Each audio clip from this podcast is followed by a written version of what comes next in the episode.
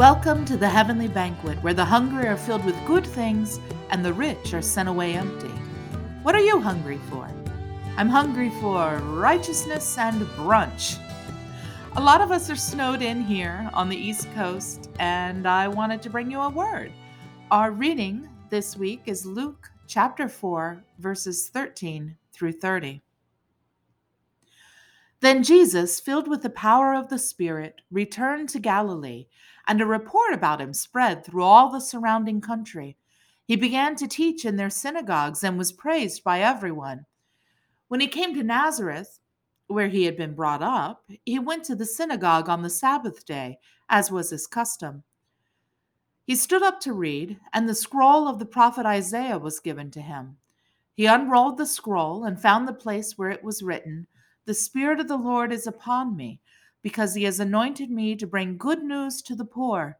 He has sent me to proclaim release to the captives and recovery of sight to the blind, to let the oppressed go free, to proclaim the year of the Lord's favor. And he rolled up the scroll, gave it back to the attendant, and sat down. The eyes of all in the synagogue were fixed on him.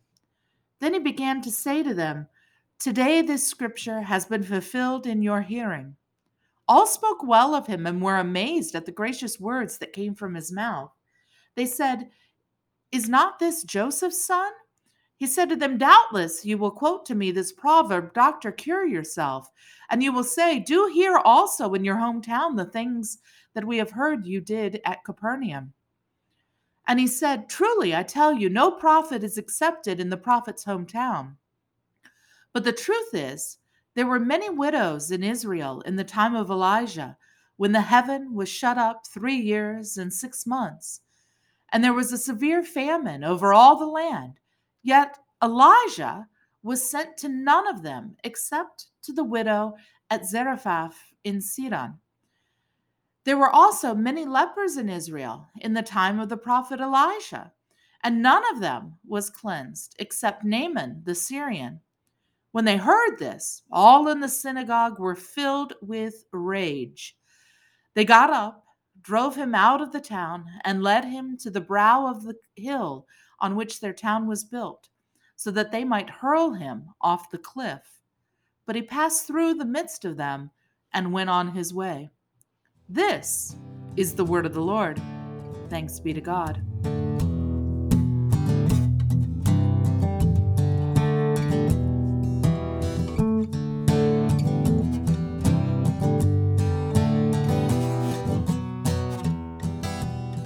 After Jesus reads from Isaiah, after Jesus reads his mission statement from Isaiah, he tells the people two things that make them angry.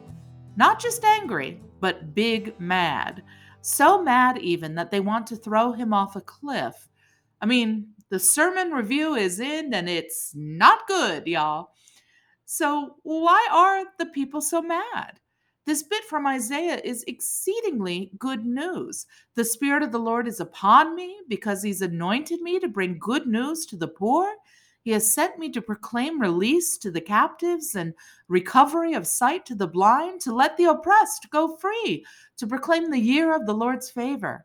That's exceedingly good news. It's exceedingly good news for the poor who will have their debts erased. It's exceedingly good news for the captives who will be released. It's exceedingly good news for the blind who will be healed. It's exceedingly good news for the oppressed who will be freed. It's exceedingly good news for all of those folks. And what's more, Jesus says that those folks won't have to wait anymore, won't have to wait for the promises of God to one day be fulfilled. No, Jesus says that today this scripture has been fulfilled in your hearing. Today, not in some far flung future that we might or might not see, but today this scripture has been fulfilled in your hearing. And that is exceedingly good news for the poor, the captives, the blind, and the oppressed. But it is terrible, terrible news for our most everyone else, or at least a terrible, terrible responsibility for everyone else. Everyone who heard that proclamation read by Jesus in the synagogue, and everyone who has ever heard or will ever hear that proclamation. including you, dear listener. Sorry, you're on the hook for this one too. I should have warned you. Because you see, this proclamation isn't a magic spell. Jesus doesn't read from Isaiah and suddenly all debts are erased and the prison doors are opened wide and all maladies are cured and all oppression is dismantled. Jesus puts the responsibility, the fulfillment of his proclamation on the hearer. He says, Today the scripture has been fulfilled in your hearing. In other words, this proclamation may be Jesus' mission statement, but it's a mission he has charged to those who heard him and to those who hear him now. That's y'all. That's me. That's us. And so the big mad comes from the disappointment that Jesus isn't going to magically snap his fingers so that we all suddenly find ourselves in a just, equitable world where people are whole and happy and free. And the big mad comes from the realization that the responsibility for the world proclaimed by Jesus rests upon the hearer to fulfill. That makes the people big mad because it's not just work to be done, but it's power to be relinquished, it's privilege to be set aside, it's wealth to be lost. It's all of the things that some people enjoy at the expense of others. And those things might not be missed so much if Jesus had instantly transported everyone to paradise, but he demands here that the listeners do the work. And of course, that work starts with the recognition that they aren't the poor, the captives, the blind, and the oppressed, and that they might be the ones engaged in practices which keep the poor poor, or that they might be the ones benefiting from a broken criminal justice system and the prison industrial complex, or that they might be the ones profiting from the sick, staying sick and never cured, or that they might be the ones enjoying their heightened status at the expense of those they've systematically oppressed. It's not just the world that will be changed, but they'll be changed too. The dawn of a just and equitable society would upend the world of the wealthy and the privileged as it offered stability, hope, flourishing, and life to the downtrodden. I mean, just think of what Jesus' Jubilee would do to the stock market here. No more private prisons, no more health insurance companies, no more pharmaceutical advertisements, no more student loan administration, no more private security contractors for the CIA, no more policing as we know it, we have billion dollar industries here, and Jesus expects us to dismantle them? Think of the economy, Jesus. It's enough to make you big mad.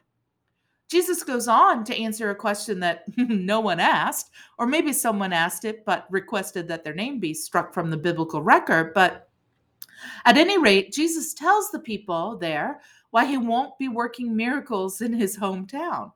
The reasoning seems to be at least twofold that the people don't have faith or recognize Jesus, and that God has a sort of history of sending prophets and miracle workers out to the edges to offer signs and hopes in unexpected places. Whether or not the people had an argument with Jesus' reasoning, we know they heard the part about how he wasn't going to cure everyone in town, how there weren't appointments available, how the miracle clinic was closed. Now, this, this made the folks big, big mad. So mad that they tried to push him off a cliff. That's mad. You see here, Jesus twice re- resists being used as a commodity. He reads the proclamation of his mission in Isaiah and tells the people that those promises are fulfilled in their hearing, that they are partners in his work, not just witnesses to it. And then he flat out tells them that he's not going to heal every single individual. And this points again to the first proclamation. He's telling them that he's not going to do it all, but that we, all of us who heard that proclamation, are expected to join him in that work. There's plenty to do. And changing the world will change you too.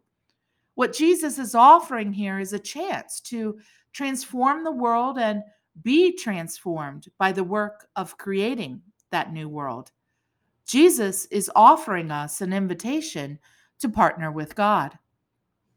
You see, while Jesus wants to heal to make each of us whole, his message isn't primarily about encountering individual after individual, offering consultations and care.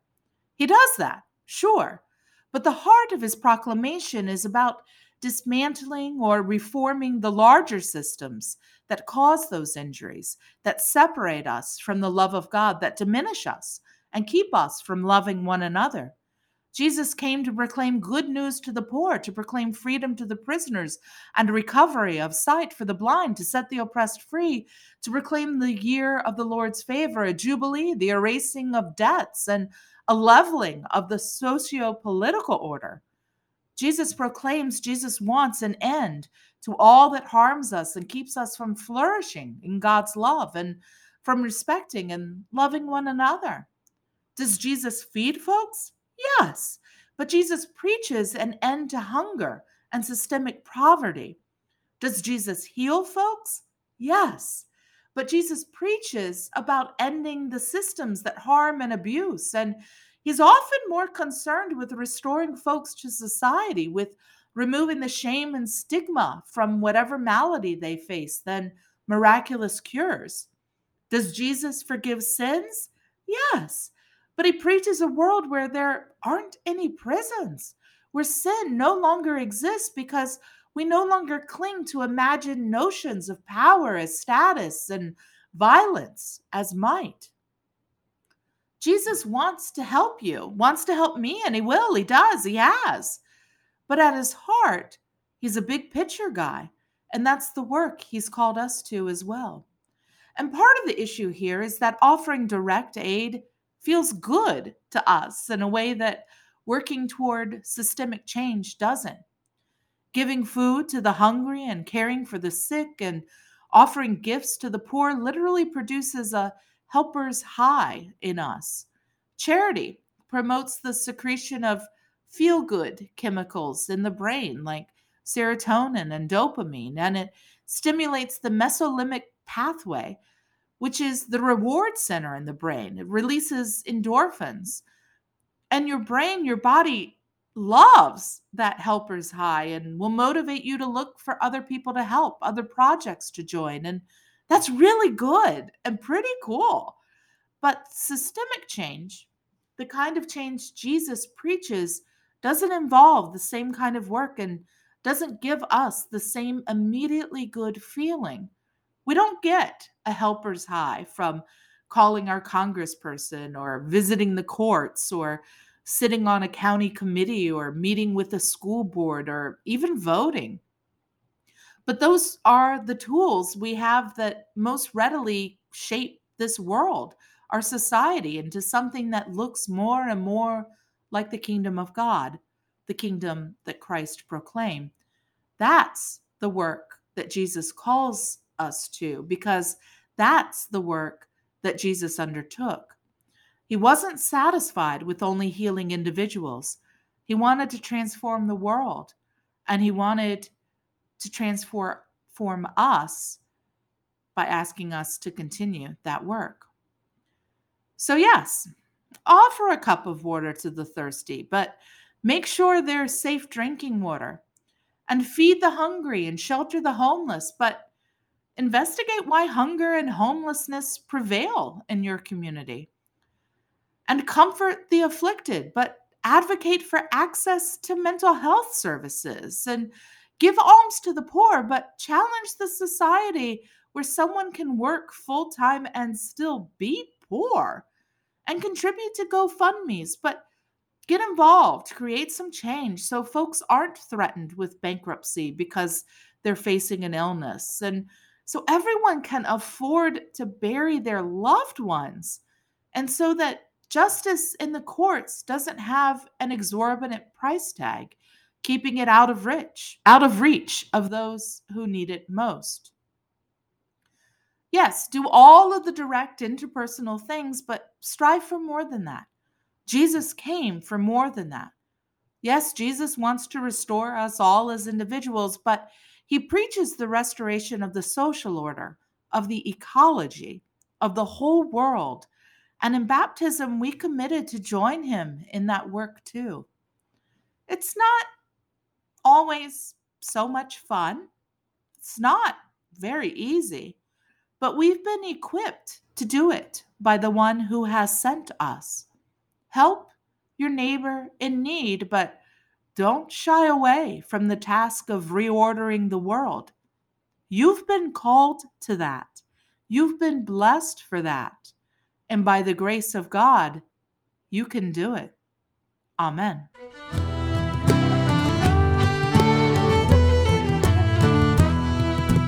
Thanks for joining us at the Heavenly Banquet. You can find us on heavenlybanquet.com and on Facebook and Instagram. Like, follow, subscribe, review. Please do all the things that get us better connected and that help other people find us. Please.